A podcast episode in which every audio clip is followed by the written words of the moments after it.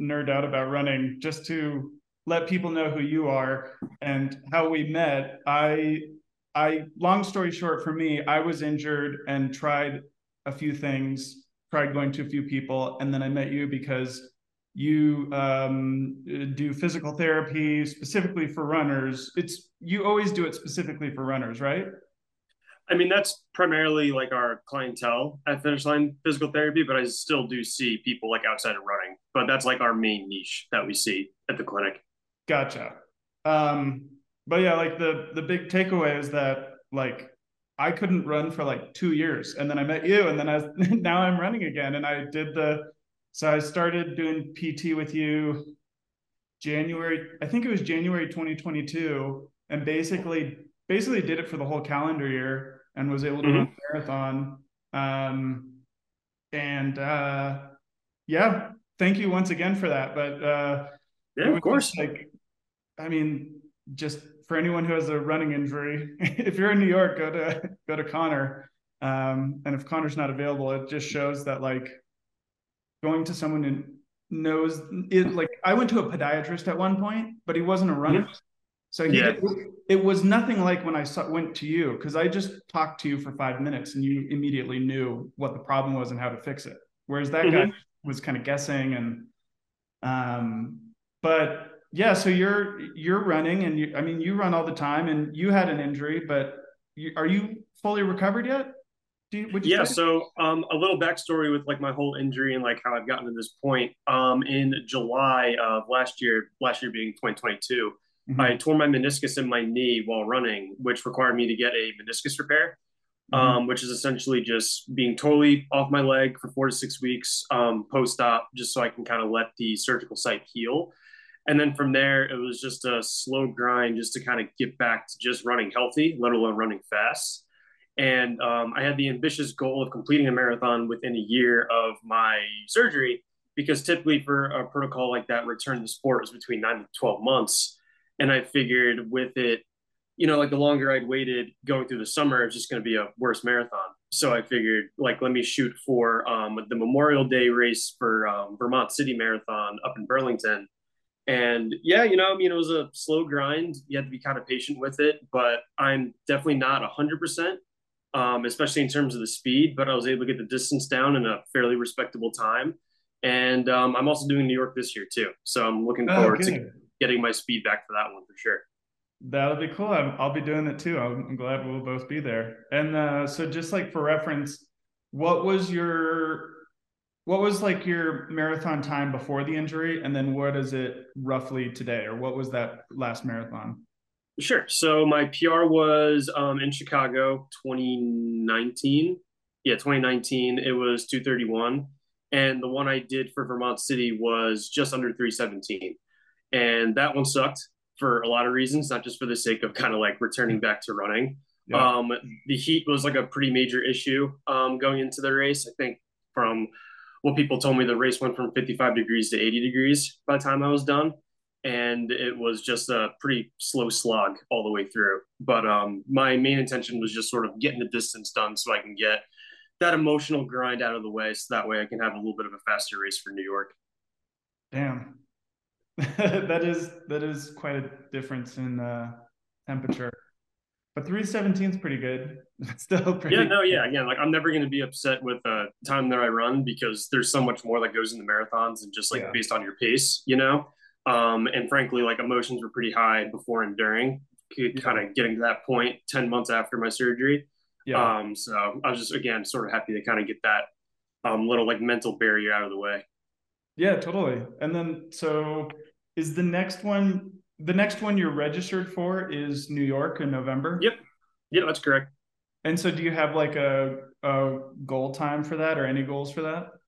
Yeah, I kind of want to shape it out first with like how the summer goes. Um, ideally, I'd kind of like to get back to the time that I ran for New York in 2018, which was around 236, I want to say. And wow. so if I can get like at least close to that time, then I'd say I'm pretty well back because that would be roughly, think, 16 weeks. I'm sorry, 16 months um, after my surgery. And so, like, you know, to go like beyond that year and then to sort of just kind of get that speed back as opposed to just the endurance, I think would be like a good um, step forward. and how many times have you run the New York Marathon? Uh, just the one time. I did it during uh, PT school. I think my first year of school, and that was like a pretty big grind to do it like all the schooling and then marathon training all in one. I bet. Um, you so like I've run it a couple times, and so um, and I'm running it this year, and I have a couple parts of it that I always think about as sort of like these are going to be the mental challenges and like yeah. areas to prepare for. And I'm curious what what what those things are for you when you think about New York's course. Yeah, I mean, I also like work with it a lot with like all my patients that are also doing New York, and sure. so it's more of just like kind of setting them up for success for those mental barriers as well, not just for myself and for you. Um, the biggest ones I wouldn't exactly call like a barrier. It's more of just like you need to be prepared for it. Brooklyn is just such a party that it can really like you know take it can take the energy out of you for like good and the bad. But it's like so early in the race that you need to sort of stay composed as yeah. best as you can. Because I just remember it hitting me just like so freaking hard, and I'm like, okay, I still have like a lot to go. I need to sort of like calm this down a little bit more. And then um, I think Queensboro Bridge is also a pretty big hurdle that you have to clear, both like like quite literally being a giant hurdle of uh, bridge, but also getting back to First Avenue. It's sort of the same thing. It sort of just like hits you in the face with just like all the energy of the city just like cheering you on all at once. And then again, like still trying to like stay composed after that.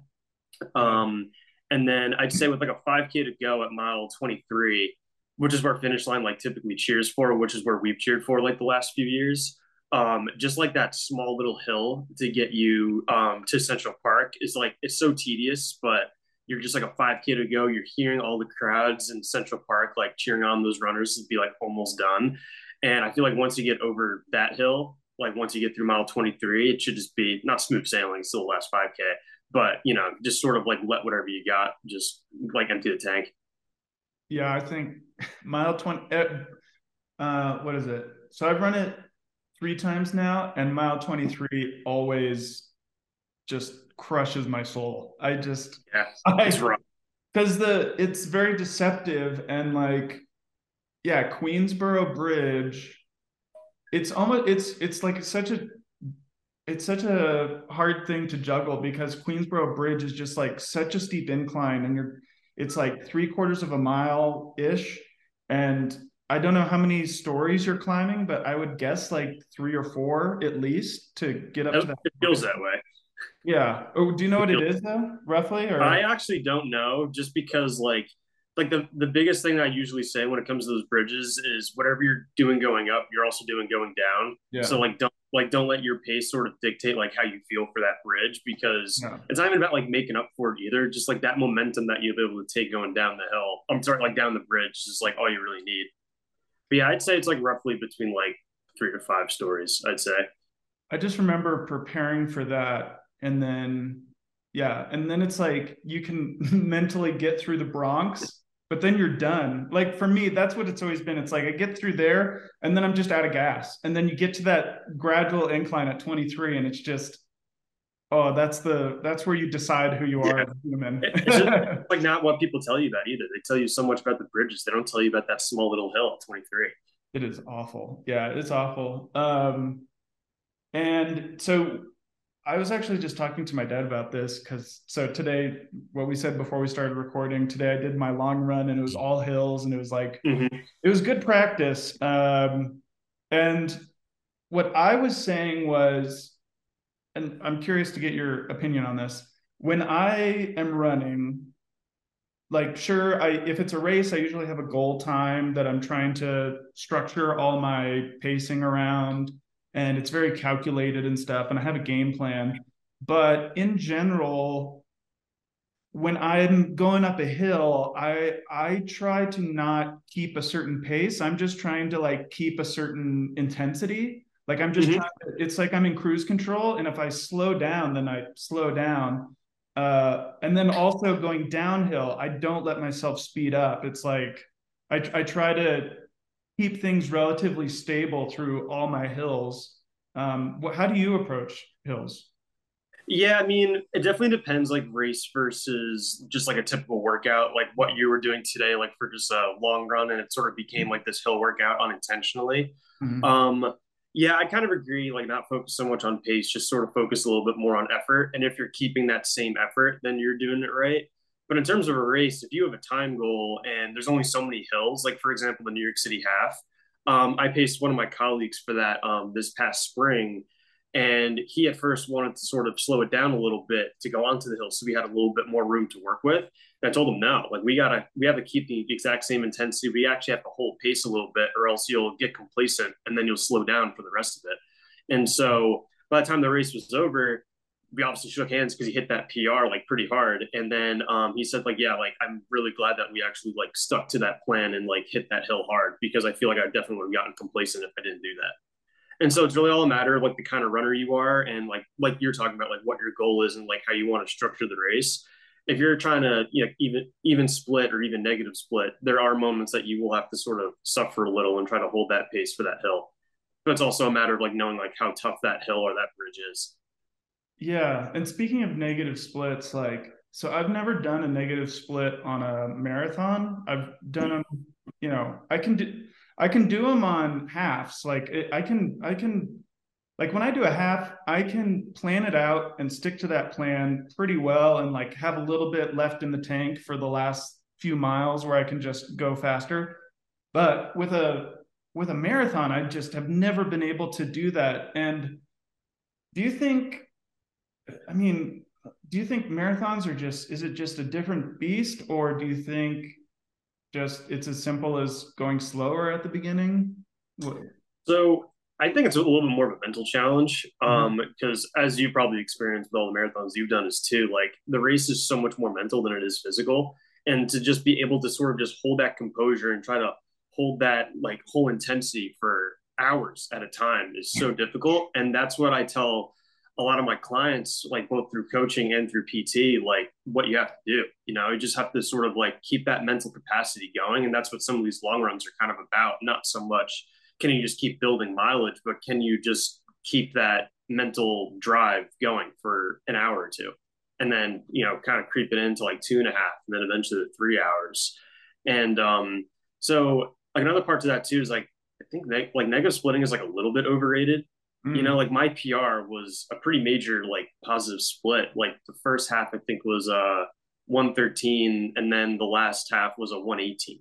But I yeah. still PR by like 5 minutes. So how am I going to be upset with a positive split that I PR by by like so much, you know? And so like you can take that as you will. I mean, obviously being able to negative split is like kind of the dream because that just means you feel pretty good throughout the whole race. But just because I positive split doesn't mean I felt like total garbage at the at the end of the race. I still felt pretty strong. There was just only so much I can sort of keep holding for the rest of it. Um, and so like there's just so many other factors that go into like what goes on during your race. And um, I just think there are bigger things to look at than whether or not you're just having a negative split or not. Okay, good. I mean, I've kind of wondered that about myself too, because like my my PR was um, I had to like stop and walk at one point, and um, which I hate. no runner wants to do that. You know, the dream is no. the whole thing. But it was like I did kind of wonder, like, um, if I'm gonna like most of my most of well, basically every marathon, I've kind of hit that wall, you know, where I'm just like, you know, I'm a zombie, and part of me just wonders, like, is it better to go a little faster and give yourself a cushion for, or at least for me, is it better for me to run a little faster and just know that I'm going to have a, more of a time buffer when I do hit the wall and I do slow down for the last few miles.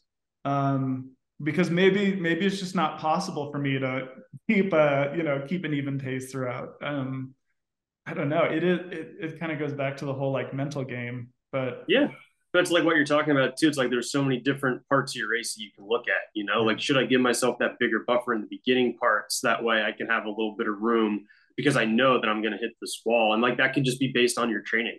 You know, it's like, oh yeah, like I didn't really have like as many miles like the last four weeks than I would have liked. So now I'm going to try to approach this race a little bit differently. Or, you know, like, oh, I'm actually feeling like I'm in pretty good shape. Let me try to like ease into it a little bit more, start a little bit slower, and then break it down a part of it is just like what your training is kind of like. you know. And if you're if you're if you're taking your long runs as workouts as well, and you've done a pretty good job of having like good progression runs, you know, during your 18 mile long run, starting slow and then finishing pretty strong, like a little bit like you know underneath goal marathon pace, and that's what you should do for the race. But if you feel like that was a really hard workout and you're not going to be able to replicate that for race day, then you should do like what you just mentioned. Like give yourself a little bit of a buffer, reasonably, of course, and not feeling totally burnt out by the end that you need to go to the medical tent. Yeah. Um, one time I almost needed to do that. Um, I I'm curious when it comes to training. Um, uh, so obviously I'm, as you know, I'm trying to beat my cousin this year. I'm still working on that. Uh, so I'm looking for any advice I can get. So uh, currently, like, there's a couple key things I'm trying to abide by right now. One is I don't want to get injured. Obviously, like I've had to take time off for running, and it it always sucks. Um, and I'm trying to get better about my eating because uh, I'm still not losing weight like I would like to. Um, but aside from those kind of obvious things, I guess um, I'm right now I'm focused on increasing my weekly mileage with the kind of 10% rule, so to mm-hmm. speak. So this week I did 36 miles. Next week will be 40. Um, and next week I'll be here. I'm in Santa Fe, so I, will have I'll be doing slower. I'll be doing all hills for the week and all yeah, yeah. elevation. But then I'll come back to New York and I'll have exactly 16 weeks before the Chicago Marathon, which is where I'm mm-hmm. going to try and get the record. So one thing I'm curious about is I found um, uh, I'm curious. I found a, a plan online, and I'm curious how much I should stick to it and how much I should change it. And for example, the first week in that program, it's like 34 miles for the week, but I've already built built my baseline up to 40, and I'm kind of like, well, I want I want to keep going. I want to tack on another four. And right. What do you think in terms of like where do you rank like weekly mileage versus maybe a little bit less and getting some speed workouts in or getting more rest in? Yeah, so you kind of have to look at the plan as a whole. Like you mm-hmm. have to mm-hmm. also keep in mind that if you are going to be starting at 40 weeks, you're only going to be essentially going up, relatively speaking, for the next 16 weeks. Yeah. And so you also have to keep in mind, like the last few weeks that you've also put into training as well. So based on what you're telling me, especially with like based on where your mile is at, you're pretty much doing a 20 week plan with a 16 week plan. Yeah. And so you might be better off having a little bit of a, that deloading week of getting back to 34 because the two biggest things that people struggle with with marathon training is um, not being flexible with their training plan and just sort of sticking right to it, which is which leads to a lot of training mistakes, and also not taking recovery into a bigger bigger consideration than training itself. Hmm. You know, like when you're doing these runs, you're you know working out at most like what one, two, three hours at most a day, but you're not really t- taking the consideration the other 23, 22, 21 hours during the day. And so if you're not getting the proper sleep, if you're not eating right, if you're not, you know, getting not um, getting those calories back up so that way you can recover, that's where people usually fall short. And that's where people end up having injuries or they feel like they're feeling pretty burnt out by the end of it and then they don't hit their goal just because, you know, if they did that race maybe four weeks earlier, they probably could have done great. So mm. I'd say like follow that plan to what you got because you have a pretty good base already and that could maybe include especially if like you know based on what the plan is if you have a speed workout thrown in there maybe take the intensity a little bit harder for that first workout and then see how that plays because you have that base already you can just change a different factor instead okay then i'll stick to the 34 and i'll not go to 44 yeah because again uh, you're, you're all you're going to be doing is building and building for the next 16 weeks it's kind of good to know ahead of time that you're starting with a pretty good base, but you don't want to have to keep increasing. Because I'm sure, like, and this is what most plans should look like. It shouldn't look just totally linear, going up, up, up. You need to sort of stagger it a little bit, going up and down a little bit, so you can have those recovery weeks. And people just want to keep building up, up, up. And when it comes to uh, the different factors, so like the, in my mind, and this could be wrong, I, I think about my weekly mileage, my speed, and my body weight. Um, because I, I mean, ideally over the next. So like, because my my mileage is pretty high. I think in my plan, the highest it ever goes is like 55 for like it goes over 50 for maybe four weeks, and the rest are kind of in slightly below that. Some are in, some are in the high 30s, some are in the 40s. Um, so I feel like I've built up the weekly mileage, but I, I'm trying to balance like I'm just trying to balance it all because it's like how much do you prioritize the mileage versus the speed versus nutrition because I've also been reading about if you try and lose too much weight while you're training that could that could have a detrimental effect. Yeah, uh, where, well where do you place all those things?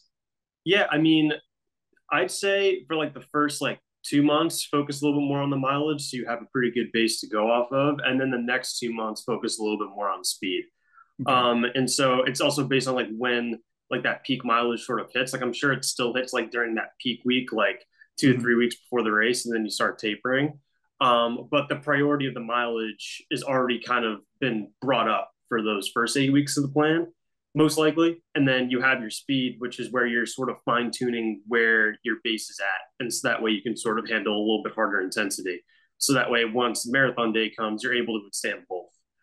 Um, but in terms of the nutrition, like I don't have a ton of clients usually coming to me talking about how they're also trying to lose weight at the same time because like on top of what sometimes they unintentionally lose weight which is obviously like you're saying like really bad because that's when you're like really malnourished you're not replacing what you're kind of building upon of. And that's where um like these bone injuries come into play. It's where these overuse tendon injuries come into play. And so i'd say kind of like work with the weight that you got. If you're, you know, chipping away like one pound, like a month, then you're doing fine. Um, and it's also kind of a matter of like when you weigh yourself as well. Like I'd say, I think like the most accurate reading you'd be able to do is just like first thing you do when you wake up in the morning. So that yeah. way you're, you haven't eaten anything, you haven't had any deficit yet, like before working out, like you're taking water weight, water weight into effect as well. I mean, I personally always weigh myself right after running just because mm-hmm. I like to know like okay, how much should I just burn off, especially on like these hotter summer days? Yeah. And you know, if I lost three pounds on one run, it's like, okay, I'm I'm I'm taking in water like all day. You yeah. know what I mean? So like I that's just me personally. That's what I like to do. Um, but I just like I just I just keep track of my weight to make sure that I'm not at a deficit. Again, because the, the last thing you want to do is be at a deficit when you're in the peak marathon training. Okay. Interesting.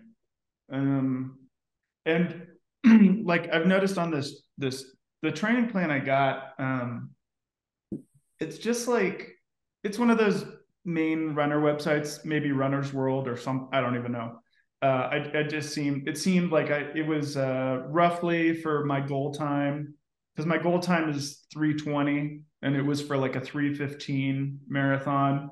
Um, and so I'm okay with the mileage, but the speed the speed is a weird thing um, and I feel like maybe there were some numbers wrong in my plan. And so I'm just curious, like, how often do you actually run at your marathon pace when you're training? That's a good question. Um, I don't have like an exact statistic, at least for myself. I usually kind of base it. I mean, like at least like coming like in forward with like my clients and like you know like PT patients as well. A lot of it's all dependent on like where their fitness is at too. Um, if anything, you kind of want to work a little bit harder than marathon pace. So you can work at, you know, like obviously like at a more like uncomfortable intensity. So that way, when you get to that marathon intensity, it doesn't feel as tough. So yeah. for example, I think I'd say like early on, I focus a lot on like goal marathon pace because again, like in terms of intensity, but like regardless of the intervals that you're doing, theoretically that is going to be the slowest pace that you're doing, as opposed to you know like half marathon pace, 10k yeah. pace, 5k pace, all that sort of stuff like sure you have like tempos and threshold pace and everything like that as well. But i'd say like what i normally do with some of my coaching clients early on is have them work at goal marathon pace pretty early so they can kind of hone in on like this is what that intensity is supposed to feel like.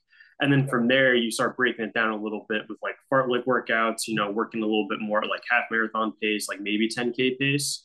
Um, but in terms of like actual like track workouts and being like on the track um, for interval workouts, you kind of want to stay mainly at like 5K and 10K pace. So that way you could, oh. you know, again, work work at a much harder intensity so that way your body's able to withstand an easier intensity, so to speak, for a longer period of time. Well, like this. So for my goal time, I need to run like 737 pace. Uh, but most of the like, and and there's a couple of those in the plan for like, it's sort of like easy day, speed day, easy day, speed day, rest, easy day, long run. And so I, I get the speed days and the easy days, but a lot of the long runs on my plan, they're for like eight minute pace. Most of them are like an eight minute pace or slower. Mm-hmm. And so that's where that's where I'm kind of like, I would think you would want more long runs at marathon pace. Yeah, I mean, that plan is probably more based on the fact that you want to have more quality sessions during the week. Yeah. And then it's just building mileage for those like weekend warrior sort of people that they can only fit like, you know, 20% of their mileage over the weekends. Mm-hmm. Um, so I mean, what you can do to sort of modify it is take that second speed day that would be on like on that Thursday or Friday, so to speak, and just incorporate that into like a tempo as part of your long run. Like that's what I like to do during marathon training is having like a long run workout like every other week. Yeah. So you could like fine tune that marathon pace or faster. Okay. Or do like a progression run or something like that too, and just work up that intensity a little bit more. So if you were doing, um, if you're, so if I kept like speed day on like Tuesday and then just did some easy runs and then incorporated speed into my long runs, you're saying how how would you do that because you're saying only for part of it like either progressive or just chunks of the run I mean, it, it, depends on like what your goal is and like what the kind of speed workout was like a few days before. Yeah. Um, and I'm saying like every other week too, because like I started realizing this a little bit in my own training that there is significance to just having a long run based on time on feet. You know, like going a little bit slower over yeah. like maybe a shorter period of time just to adjust to the fact that you're going to be out there for a while. It's like good practice for, you know, like fueling mid run, you know, taking in water mid run, all that stuff. And then you could apply that to that more faster, longer runs. That way you're able to do the same thing, like not focus so much on time on feet, but intensity on feet instead.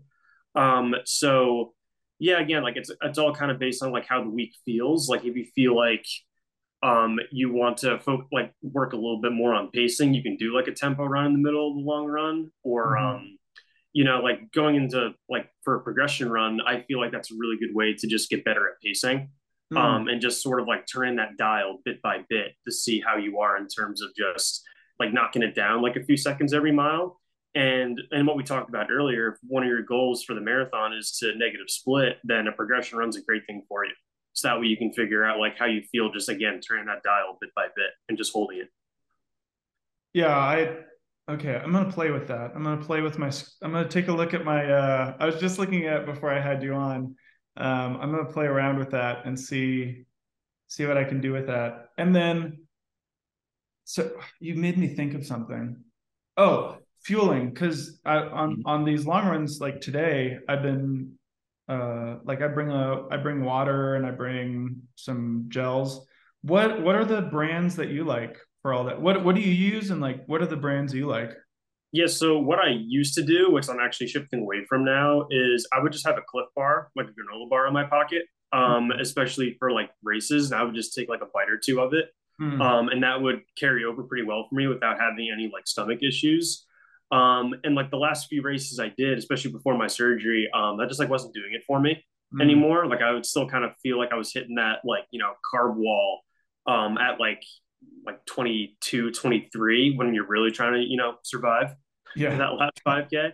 Um, and so I started shifting more to Clif Bloks just because I like the brand and it's always like yeah. done pretty well for me. Um, I still need to work on it a little bit. Like I used it for the uh, marathon I did a few weeks ago. Um, but um again like everything sort of went to shit like pretty early, like later on in the race so mm-hmm. like that fueling wasn't exactly working so much at intensity um but, you know i stomached it well um i didn't feel like i needed too much water with it either and so i'll probably still play around with it over the summer those are like the little like gummy ones right yeah yeah yeah those they're those are also like probably the best tasting mm-hmm. runner fuel i do love those I've played. yeah, and honestly, like it's very different for everyone. Um, you know, like I for one, I'm not for having something super sweet like most of the goos. Now I'm not bashing goo because I know a lot of people like it, and so stick with what you got and go for it. Um, I just like can't stomach anything too sweet. It like really messes with my stomach. And in terms of anything like that's more like gel based, um, again, it just it just like hits my stomach like way too fast, and it just like turns it, and I'm just like not for that. I need I kind of need something a little bit more solid and like giving the intention that I'm actually like biting something. I gotcha. Yeah. Yeah, GU. I've I've never really liked GU for the just. I like some of their other products, but the gels like are kind of metallic to me. Like I don't they yeah. they don't settle well with me either. So I usually try. Um, I've tried the honey, whatever the honey. Oh, honey stinger. Honey yeah, those stinger. are pretty too. And then there's another one I've been playing around with. Um, but and then for water, do you do you have like a runner vest or what do you use? Um, I have like this little like collapsible water bottle that you I think it's like eight ounces, okay. and uh, all you do is like you just sort of like push it up and then you just suck out of it, and it just gets lighter as you hold it. And I know hmm. like some other people they have like um the water bottles that you just sort of like loop onto your hand and you're just sort of running with it. I know some people like having water belts and all that stuff. I just sort of stick to that like little handheld bottle that I have, and it's worked pretty well for me. I, I've used I, it for a handful of races. Um, I would have my parents just like on the sideline and like you know give them a spot where it's not like super crowded, and I would just like snag it from them and then run it the rest of the way. Gotcha. Yeah, I ha- I have one of the the the water bottles that you know wraps around your hand, but I noticed for the first time today doing a long run with it, it was like slowly cutting off circulation in my thumb. So yeah, by yeah. mile six, it was like getting all tingly. so yeah, so you got to switch hands. Well, and also the one maybe it's just the matter of the the specific brand or product, but as I drank water, it gets like for like the top of it gets empty, and so it's like the weight distribution is in the bottom, and it's like sloshing mm-hmm. around. Yeah, uh, but that's why I think I might switch to a vest for, especially once I get up into the like bigger than a half, like 15, 18 miles. I think I might do. A, but you don't. You've never used a vest.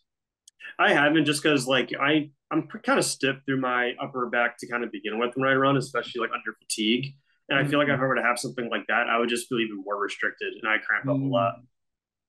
Are they normally pretty tight then? Is that what? It, or they no, just... it's just more of like a feeling. It's um, more of just like that placebo effect of like, oh, something's on top of you. You have to restrict your motion. I feel like that would just like totally mess with my body mechanics if that were the case. Like I know they're obviously made to prevent that, but I'm just a I'm built different.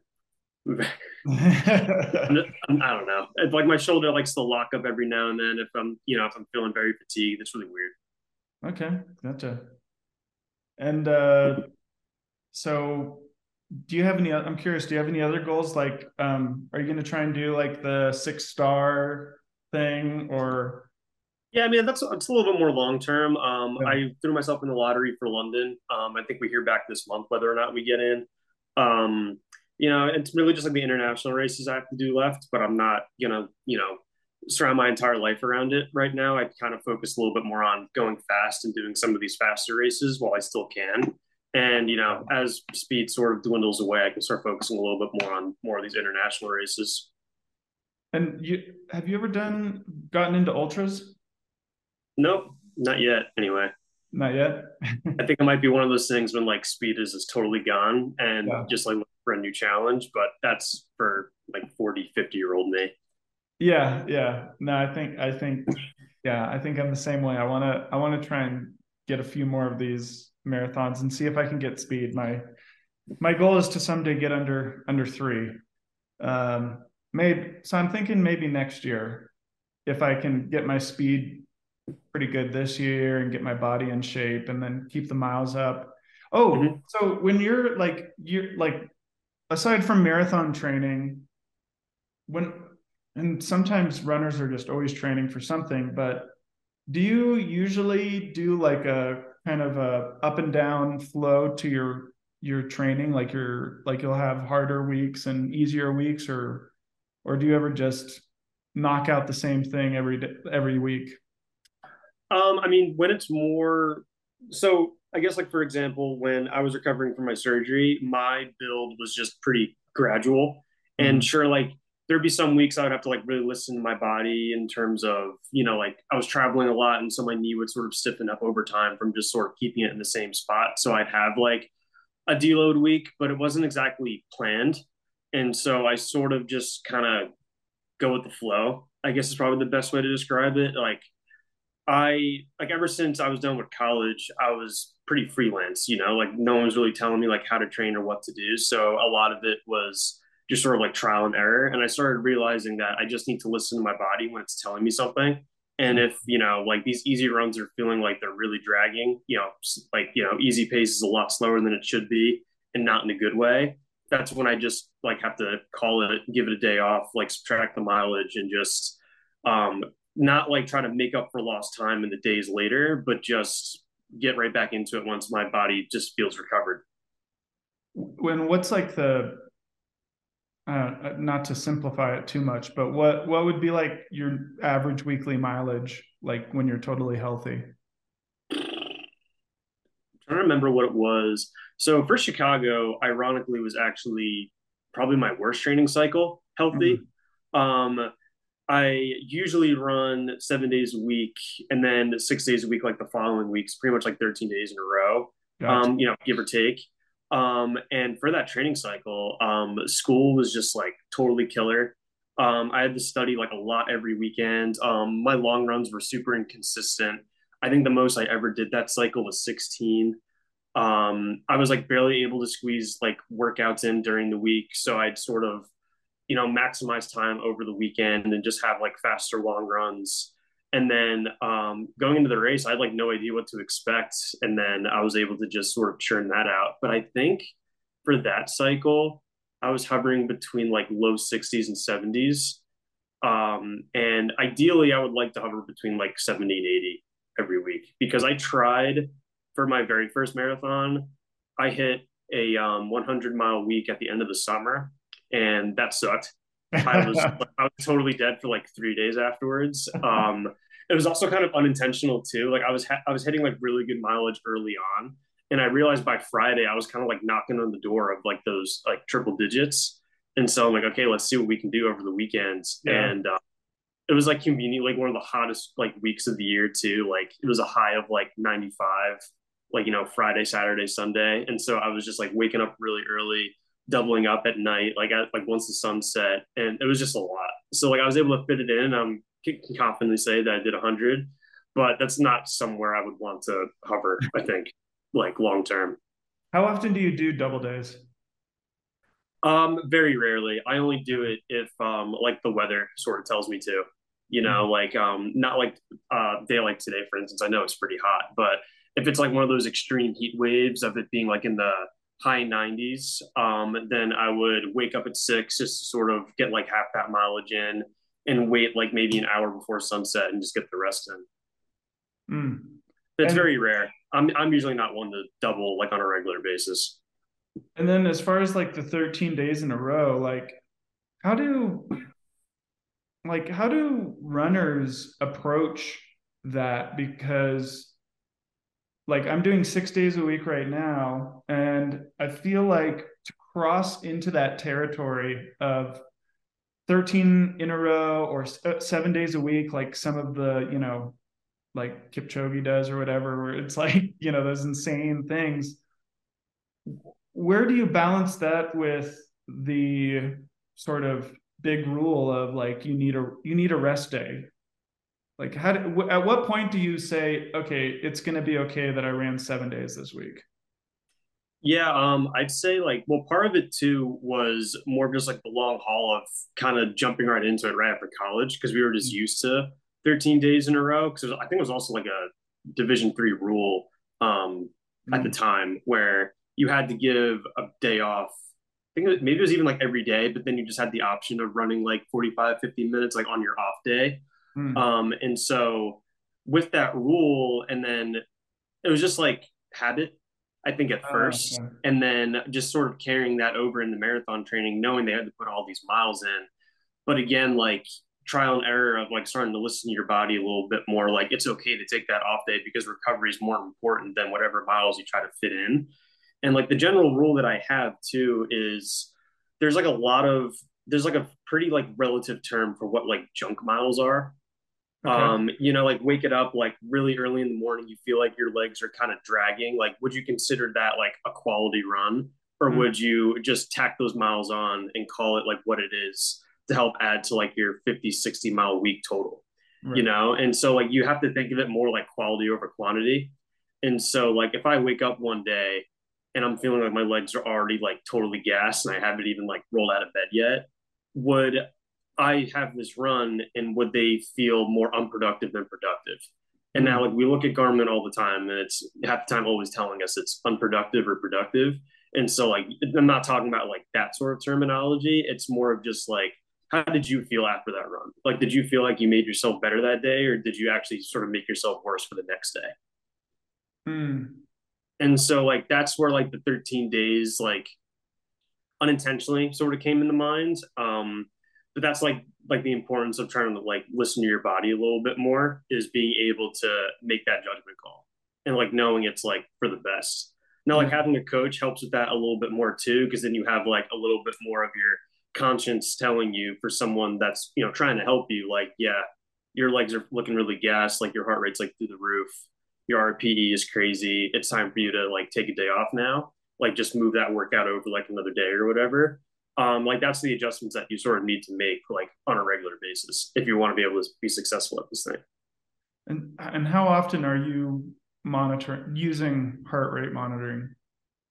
Um not very often just because like i the only like the most accurate reading you're going to get is if you wear a chest strap something that i was considering getting myself at least for this cycle because the wrist readings are good but they're not perfect um you know like i have i even have like patients coming in all the time saying like yeah like my garmin thought like my heart rate was in the red like all the way through and i felt totally fine. Like i felt like i could have been in the green you know? And so like you kind of have to take those with um, a grain of salt a little bit. But if it's consistently re- like reading is pretty high and then by the end of the week you just feel totally gassed then maybe they were on something you mm-hmm. know so you you take it you take it one day at a time at first, but then you start realizing a trend, and then you start realizing, okay, maybe it's time to back off a little bit.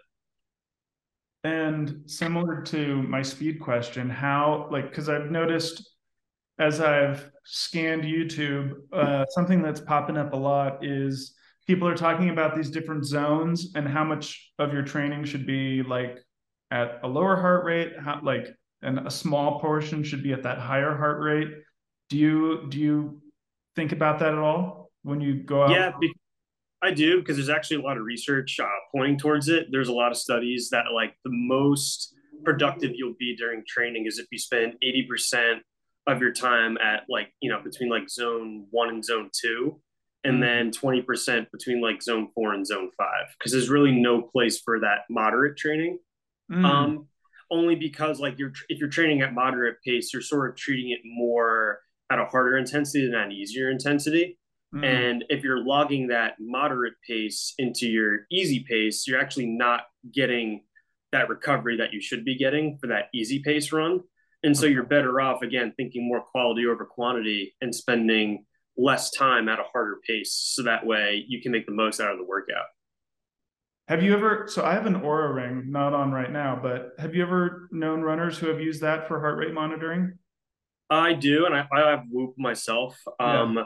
This isn't like a bash on Whoop, but lately, like my heart rate on that has seemed like super off compared to what Garmin tells me, mm. and Garmin sort of lines up a little bit better with like how I feel, um, as well as it with it lining up with my heart rate. But there are a lot of times that Whoop would have me running, you know, like 20 minutes in like zone five, and I was not like feeling that at all. Like there's no way I was running like at 90 percent of like what I was able to accomplish. Well, what what do runners have to say? Because like the Oura Ring is, you know, advertised as more for sleep monitoring, but it mm-hmm. does have a heart rate. It does monitor your heart rate. So I'm just curious what runners have said about the accuracy. Like, yeah, I mean, Whoop is also the same way. I think that, I think they advertise a little bit more for recovery based on mm-hmm. actual performance. Um, I'd agree that um, both Oura Ring and Whoop, I think should be um like they're gonna track it because they can, and like that's just what they're gonna like you know shoot for. Um, because you're you're supposed to be wearing it like 24 7 without ever taking it off. Yeah. Um, so I would probably listen to that stuff more based on recovery. Mm. Um, and use more of whatever you use for performance to kind of gauge like how you're doing with performance because like Garmin, because Garmin's like the opposite. You know, they can still record heart rate. Uh, they can still record heart rate, sleep, everything like that. But I would say that Whoop probably does a better job at recording recovery than Garmin does. Okay.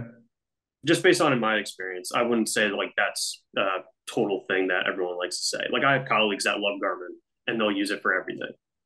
Well, because I'm I'm asking because I'm I'm kind of in a dilemma right now where um I haven't been using the Oura Ring for running, but I think I mean I bought the th- darn thing a while ago, so I'd like to try it out and see if it works for me. But it sounds like, and then I'm also interested in the Garmin watches because I've I I don't use a watch, but sometimes I've used an Apple Watch. Um, uh, but I, I'm also kind of interested in the actual like chest strap for the heart rate monitor. Um, and so I'm I'm just kind of like thinking out loud about what might be the best thing for me moving forward. Yeah. Um, well, a lot of it that a lot of it that I've noticed is like just have all of them on and just sort of cross reference it. No, yeah. I'm serious. It's like, it is like the best way to sort of figure out like what works best for you and like what's lining up with like how you're feeling as well. You yeah. know, like that's why I have both when I'm that's why I have both when I'm running all the time because I want to see like what's what. Because at first Whoop was doing a better job at recording heart rate hmm. um, when I first got it. Now I don't know what happens. Like it's not like I've like yes, like I obviously had my sur- surgery and everything like that, but I wouldn't say that like totally deterred me from, you know, like where I'm like where I could be at fitness wise. So there's just a lot to consider, and you want to like have all. You don't want to be overwhelmed with data because I feel like that's where a lot of people sort of get lost with like how they're supposed to train either. Mm-hmm. You can sort of just like use all those data points and then figure out like what works best for you with like what's recording for it. Yeah, and have you have you done much comparison personally between like a Garmin watch versus an Apple Watch? I personally haven't. Um, I just know that because um, I think Apple started getting a little bit better with their performance stuff um, mm. with their latest model. Um, I just I'm trying to remember because like the GPS on it I think is pretty wonky compared to the watches that are made for running. Mm-hmm. Um, like because you have Garmin, Coros, and uh, Polar.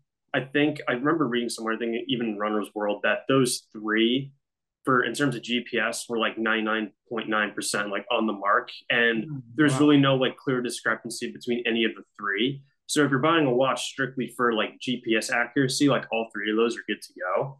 Um, but I think Apple was a little more off the mark from what I remember. Yeah. Okay. But in terms of like readings based on like your health data, I I don't really know, honestly. Okay.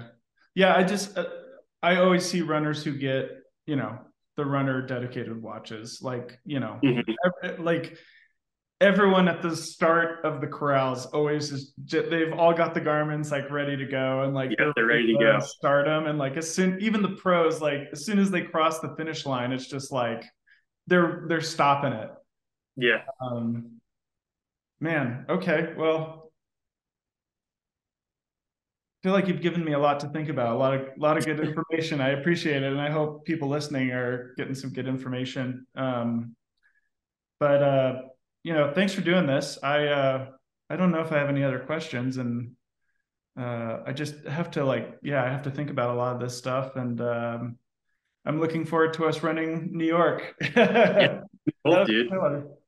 Yeah, you got and, it. Uh, and how can people can find you if uh whether it's for PT or they want to just track your running, they can they can find you on Instagram. Yeah.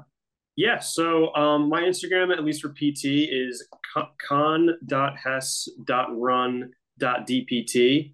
And if you have any questions for physical therapy, running, training, anything related with that, you could also email me, uh, Connor at finishlinept.com. Cool. And I'll I'll put that in the the description of this wherever I post it. So sounds good, dude. Connor. Appreciate it. Yeah, you got it. Yeah, glad to talk to you. Let yeah. me know if you have any questions running wise, or if you want to come back in once you're actually back in this, on the East Coast. Yeah. Oh, I will. I'll have plenty. Especially, I, I, think once I get about four weeks into this running plan, I'll you know I'll reassess things and uh, I'll definitely have some questions. I bet. So looking forward to your recap videos for how you're gonna get the family PR. yeah, I'll be posting one next week uh, for sure because yeah. I need to do a, an update for June. Yeah, it's been a while. We need we need the updates, man. Uh, I'll, I'll I'll I'll put it out there. I'll put it out there. cool, man. All right, I'll talk to you later. See you later, dude.